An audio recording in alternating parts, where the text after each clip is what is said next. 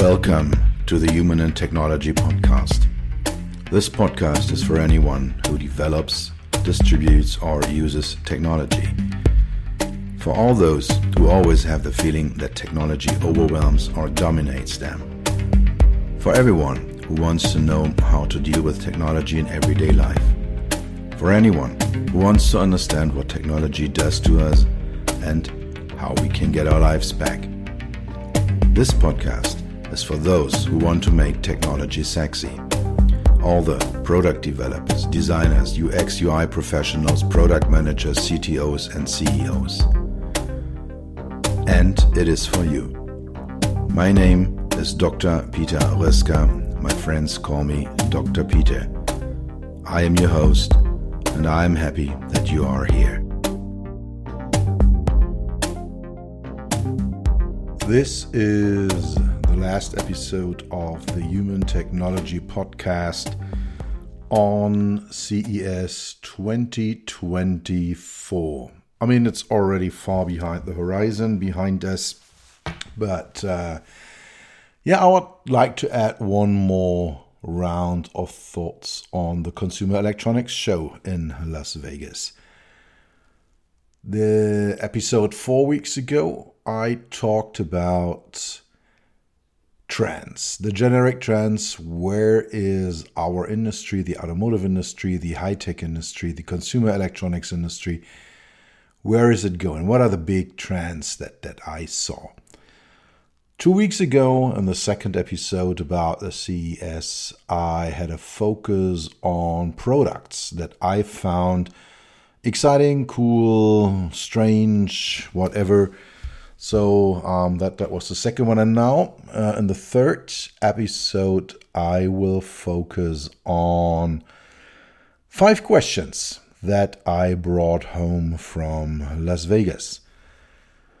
When seeing all the exhibits, when strolling through the uh, show floor, when talking to people, when discussing with network peers uh, very often things come up that either I had not thought of or that I had not been aware of, but at the very end of the day, um, yeah, I, I picked all those up and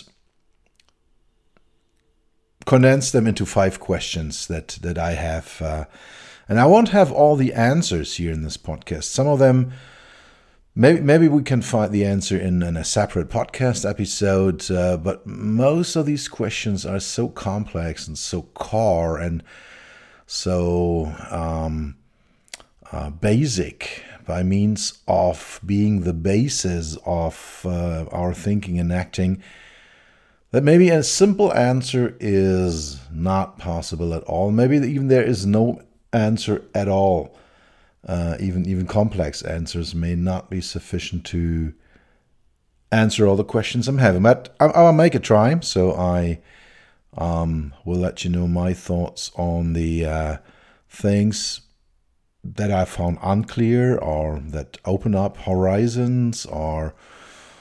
Yeah, so five questions. Um, what are the five questions? The first one is, and this is a real big one where is the automotive industry heading? The second question is What will be the future role of artificial intelligence in the vehicle industry?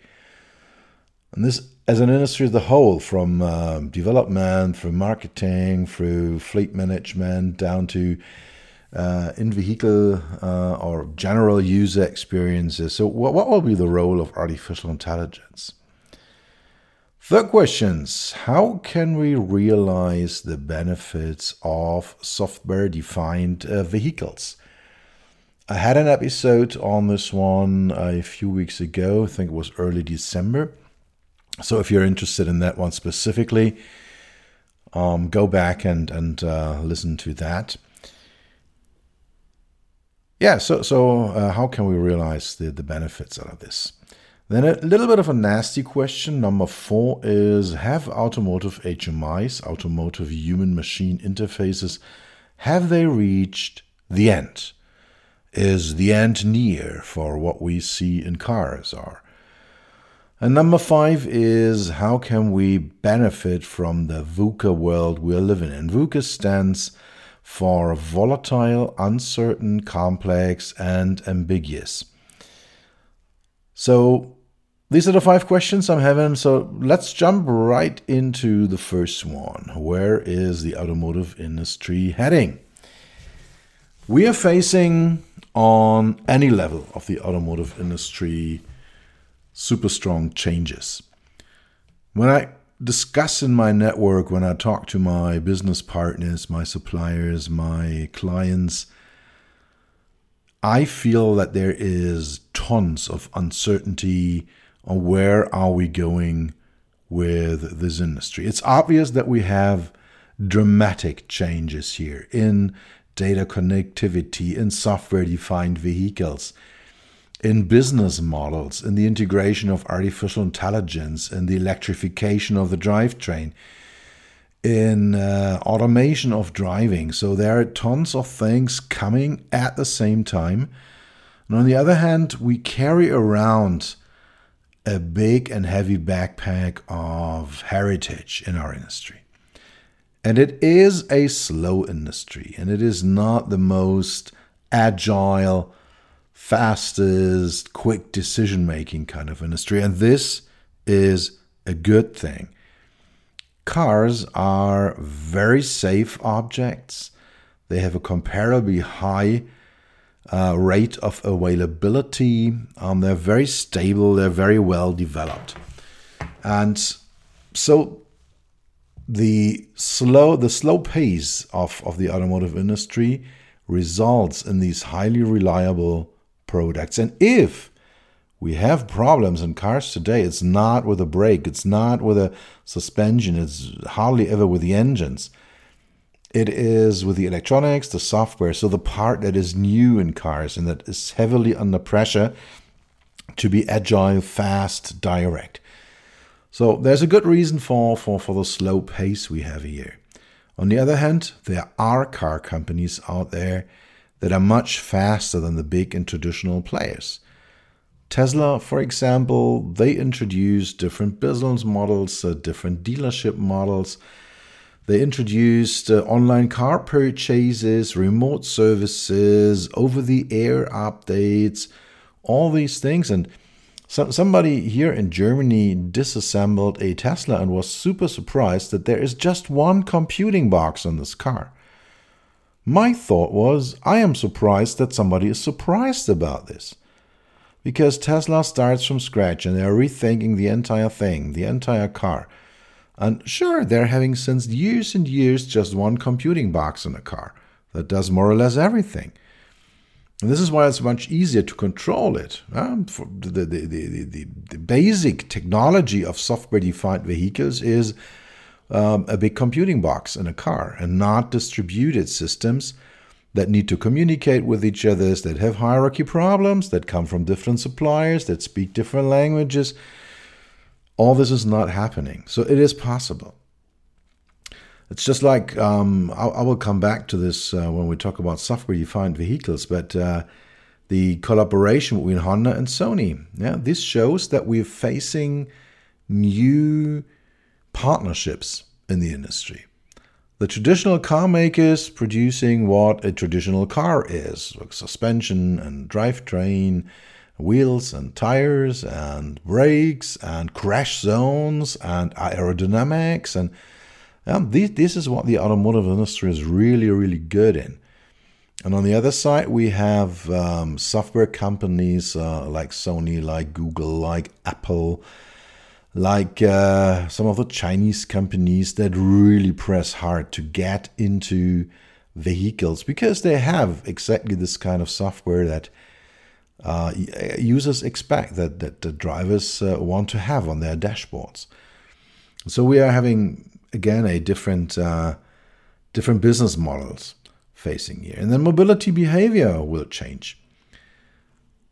At the moment, we still have something like 1.2, 1.3 persons uh, sitting in every car with things like car sharing, like uh, uh, ride hailing, with pooling.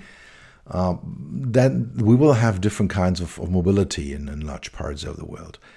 We need this if we have a look at, uh, at our cities, how they look like. We are finding new players like uh, Huawei, for example, or Foxconn or Xiaomi. Um, they're entering the electric vehicle market and they're not entering it through the traditional vehicle pathway, but they're entering it through the software and the uh, uh, connectivity, the data gateway. So we will have new partnerships, new developments. Um, there will be acquisitions. I heard a couple of totally frightening things uh, in the past days. So uh, if that confirms, I will make a podcast about uh, some news uh, that, that I heard. Let's wait and see. Um, maybe we have uh, reached the Nokia moment in the automotive industry. Nokia, to those of you that uh, are a little younger, was in the 90s a very successful, or early zeros until 2010, very successful mobile phone company out of Finland. And they were controlling the market. They made great devices. I had a couple of Nokia phones. Um, I loved them. Great, great things. But they missed to jump into the smartphone age. This industry, the, the mobile phone industry, changed completely in January 2007 when Steve Jobs showed the first iPhone. It took only a few years until everyone had a smartphone. Yeah, big piece of glass, touchscreen, uh, some some operating system behind this, and uh, then apps to download. That that was the new thing, and Nokia just didn't jump onto that. They just forgot, or they just didn't do it. They just didn't pick up that trend. They did not reflect that in their products. And the question here is are the traditional car makers facing the same thing? They're missing a lot of the um, electric drivetrains, a lot of the data infrastructure, a lot of uh, autonomous driving or uh, automated driving. There's not really too much happening in this, and that the Chinese car makers at the moment they just pass by. So BYD, Build Your Dreams, um, just passed even Tesla in global sales figures of electric cars. This is an obvious sign that, that we're to face new players in the market coming um, mainly out of China. Um, similar player as VinFast out of Vietnam. Um, they are all playing pretty much in the same direction with electric cars and trying to get into user needs and yeah, um, plus the fact that if I look into my client base, many of them are first tier suppliers. And all of them, almost all of them, they are reducing their staff. If it is Continental, uh, ZF, Bosch, Faurecia, Visteon, they all have released people or plan to do so. So there is a reduction in that area because these players are not able to, to cope with it anymore. And again, the question is, and I discussed this already a couple of times, how is the relationship between an OEM, a car maker on one side, and a supplier, first tier, second tier, third tier supplier? Um, how, how is that designed? And in the old times, these suppliers uh, received a specification uh, on their technology, built that one, and pushed it out to to the OEM. Then a time came when uh, the OEM said, "Hey, be innovative, be cool, um, help us." And then they started developing own technologies. They had an own innovation roadmap, and today it swings back. So all the all the um, first tier suppliers I'm talking to say, "Hey, we're trapped in a gap. Oh, now we are we are trapped in a trap. We are in a trap." Um, on one side, the OEMs want us to develop exactly what they have specified, what is in there, what, what their thoughts are, what their ideas are. And on the other side, they expect us to be innovative. But they cut the prices so much that we don't have any, any money to play with, any, any free gambling resources uh, so that we can be innovative. And this is uh, almost every supplier talks about and says, hey, well, what shall we do? What, what can we do um, about this one. And again, this is a change in the automotive industry. And to be not negative only, there are a couple of positive things. There is a high tech mindset even in the established companies, they know exactly what they're doing. There is a deep understanding of the German, European, US car makers of the local markets, of the local needs, of how people are here. And I'm hearing this over and over again that these Chinese guys, they are aware that there is a, a difference, a cultural difference, a market difference, an acceptance difference between China and the rest of the world. But uh, they're having difficulties in deriving the right actions, into, into, into taking the right activities, into starting the right developments to be successful. And at the very end of the day, if there is no long term, no European, US American uh, car maker left, then we will need to cope with Chinese HMIs, Chinese services, uh, Chinese philosophy in, in our cars. And the question remains um, will that be enough? Will the fact that uh, the Western uh, the traditional, the established OEMs know their business, know their uh, have have very good control over their supply chain, have uh, network dealerships, um, have the cultural knowledge.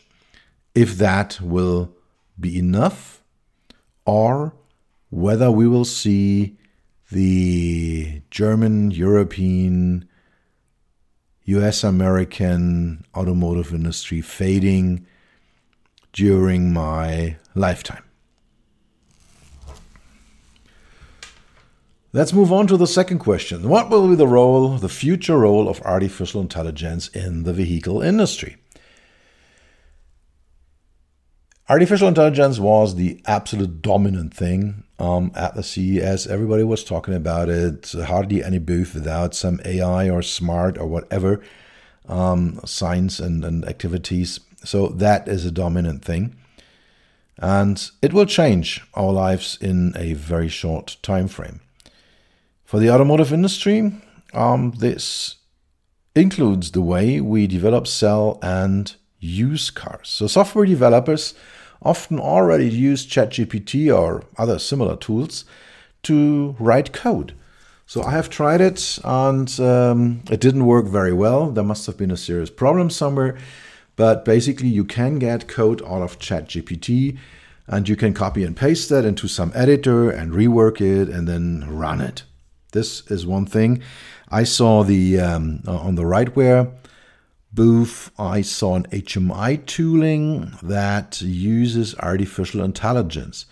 It is a bit like like DALL-E, for example, where you describe uh, a picture, paint me a picture of this and this and that style. And uh, what they showed was an AI based uh, tool where it said, I want to have a cluster instrument of a vehicle. On the left side, there shall be a round speedometer. On the right side, some ADAS functionality, and in the center stack, uh, a window for media. And please make it pink and glossy. And then uh, this, this uh, tool put out 20 different designs meeting exactly this criteria. So we will have AI here.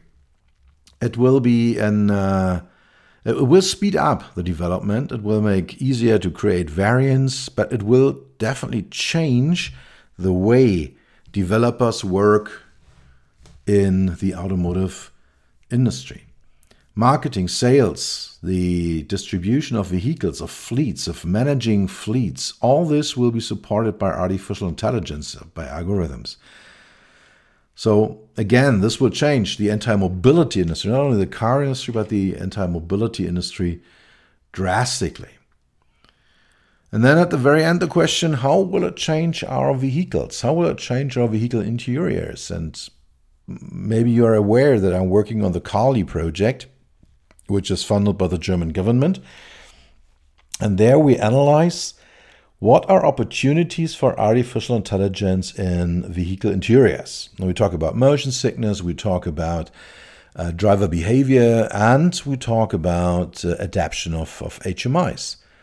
And we have a look at how do HMIs adapt to use cases, to specific uses, to environments, to weather, to driving styles, to tasks users have with their car. How, how, how does it adapt to it? And again, we have artificial intelligence algorithms in there that change it, um, that may change the in, input channels and, and the fonts and the functionalities. And so this is all what we will have. So at the very end, the entire automotive industry from the very early development phase through marketing, sales, fleet management, down to personalized in vehicle uh, experiences will be steered by artificial intelligence. Question number three How can we realize the benefits of software defined vehicles? Software defined vehicle means that you have a central computing unit in the car and that a lot of what the car actually is, how it behaves, how you can experience it as a user, is defined through software. And we have something between traditional cars, between 20 and 100 different control units on boards, all running with proprietary software often supplied by different companies, different suppliers. So the big step here is hardware change, which at the very end of the chain then leads to a experience change, a change of the in-vehicle experience that we have. We see partnerships. Um, the most obvious one uh, is the one between Honda and, and Sony where Honda does everything that's, that's the Afeela, uh, the, the Afeela car, and then Honda does everything that is related to the car itself, to the core car. Um, the body, the trim, the uh, suspension, the drivetrain, the aerodynamics, the crash tests, everything is done by them. And in the interior, Sony is putting all the software, creating experiences, first of all, in this pillar to pillar, A pillar to A pillar uh, driver screen or uh, front front seat passenger screen. And whatever is happening on that screen, that uh, is driven by this software. And that is driven by Sony, which uh, with its uh, super high competence in um, consumer devices, in uh, end user devices, in um, user experience. So they're, they're very good in this, and they put this in into a car. And the question here again is how, how, how can we benefit from this? And there are a lot of technological solutions out there. And yes, we need to talk a lot about safety, about um, anti-hacking devices, about how to program, how to write it, and getting all the functionalities together at the very end, the question is how can we turn this into mind uh, into into use cases?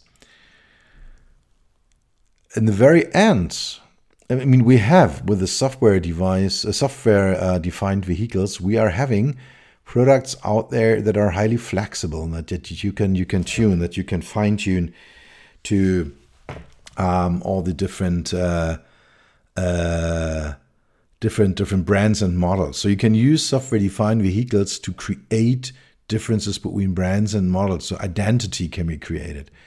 And the question is, do we really need to create a brand identity of the car out of it? If you have a fleet um, of or a company, uh, a, a, car company, and in Germany it's, it's uh, Miles is the most popular one with a car sharing fleet. Then they have different cars like an Audi and a Volkswagen and a Mercedes and a BMW. And you can use that. And you get into this car, and then you will have a Mercedes specific, a BMW specific, a Volkswagen, Audi, Seat, whatever specific user experience, user interfaces. For me, the, the, the one thing that we can do here is for the for the car sharing fleets is that you create a miles specific user experience that you get, well, independent from what car it is, you will find your service specific HMI. You will have a graphic design, you have a style, you have a styling that is specific for that company, and we already have this system out there. So if you get into aircrafts, Uh, you care about the airline. Am I flying Ryanair or EasyJet on one side or Qatar or Singapore Airline on the other side? Yeah, and you can see that from from uh, the seats and uh, the, uh, the the entertainment branding. And at the end of the day, only experts care and only experts detect whether you sit in a Boeing or an Airbus aircraft. You you just don't see it. The entire thing is for the passenger is what airline are you in? And I can foresee, based on software defined vehicles, the same thing happening uh, in, in, in, the car industry. And we see all these uh, cooperations that car companies are opening their doors to, to software companies. So companies like Huawei, like, like Foxconn, um, they are all pressing themselves into cars. Apple is very strong in this. Google is very strong in this, and uh, so yeah. So this this is uh, very very, um, let's say, it shows the way into the into the future as far as software defined uh, vehicles are concerned. All right. Question number four Have automotive HMIs reached the end? Are we at an end here? And if, if you walk around uh, at, at the show floor, if you see the cars there, um, or I had a rental car of a German American company uh, last weekend when I was at, at Mallorca. When you see at this, when I look at this, it's just like, hey, come on, guys, you're not serious, right? It doesn't look very good. Um, it looks almost more or less the same. It is not anyhow individual. And it's just like, yeah, Me Too stuff that's going on there, and sometimes it's it's even performed uh, pretty poorly. So, yeah, I'm, I'm, I was disappointed. You have different kinds of architectures. Maybe you have a landscape center stack display or portrait uh, center stack display. Maybe you have a cluster. Maybe you have a head-up display. Maybe you have a, have a pillar-to-pillar screen. Yeah, but but that's it basically. You have a couple of physical architectures, and, and those are the difference that you may have between vehicles. So the new and exciting and sparkling cool stuff is, is not happening there. What I saw at CES is that in the underwear, in the lower software levels, in the electronics levels, in the connectivity levels, there is happening a lot at the moment. So Android Auto, Android Automotive, um, Apple CarPlay, um, they are repositioned uh, all the operating systems. Green Hills had a couple of very cool stuff they showed at their booth.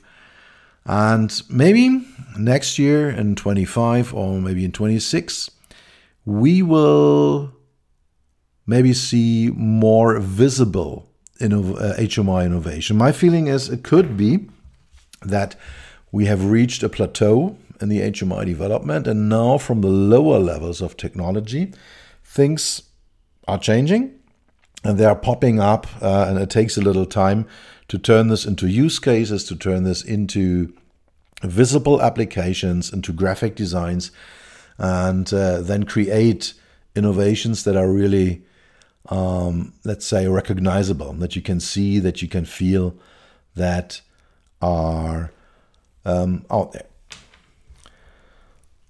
All right, now the final question. It's a little similar like the first one we had. How can we benefit from the VUCA world we are living in? And VUCA means volatile, uncertain, complex, and ambiguous. Or as my colleague and friend uh, Ilya says, there is no new normal. There is only a never normal. This is something that I believe so change will be the new standard the, the new normal will be that we will see constant changes. And in technology, I'm always talking about in my keynotes about the hockey stick that we have. So the, the speed of technological development, the amount of devices, the capability of devices. Under any aspect, we have this hockey stick development because it's an exponential growth and this is the same for the car industry. This is the same for any tech industry. We will see new players. We will see companies dying. And so the entire thing will be totally, totally volatile. And we don't know where the future players are today. Which of the companies will survive? Uh, we, we, we see a cleaning process. A, uh, they're, they're tidying up the Chinese automotive industry at the moment. So there are brands and companies dying. But we don't know which one it's, uh, they are. And then it's uh, awfully complex and, and it's uh, ambiguous.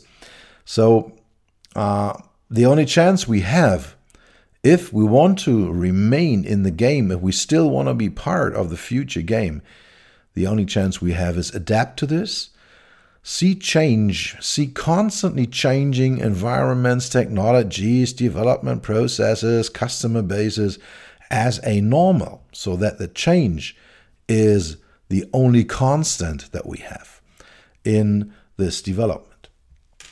So be prepared. Be prepared that things will change faster and faster. All right, so I talked about five different questions I brought home from the CES in Las Vegas this year. Number one, where is the automotive industry heading? Uh, totally unclear. I don't have an answer. Um, everything is under movement, and maybe one day we will see that our beautiful brands in Europe and the US will be part of Chinese companies and um, yeah, but I, am not that negative, but uh, we need to take care to avoid the Nokia moment in our industry. What will be the future role of artificial intelligence in the vehicle industry? That was number two. On any level, everywhere from developments through marketing, sales, fleet management, down to the in vehicle experience, uh, AI will play a central role. How can we realize, number three, how can we realize the benefits of software defined vehicles? Big chances to do things from uh, over the air updates through branding and vehicle and brand differentiations, even if it's not between cars but between service providers. That is one thing. Then um, have automotive HMIs reached the end? I think it's more a plateau that we have reached, and I see in the technological underwear, in the software, in the operating systems, in the hardware. Um, changes coming that will lead to visible and experienceable changes in the next years. And how can we benefit from the VUCA world we are living in? We need to prepare for change. The world is volatile, uncertain, complex, and ambiguous. Be prepared for this and um, yeah, there is no new normal, there's only a never normal. That's it for today. Thank you for spending time with me. I hope you were able to take something with you and do something for yourself that will be forever. For an ongoing exchange, you will find me on LinkedIn and on my websites peter-roessger.com and beyond-hmi.de. Write me an email on podcast at beyond-hmi.de. Tune in next time, take care, and stay healthy.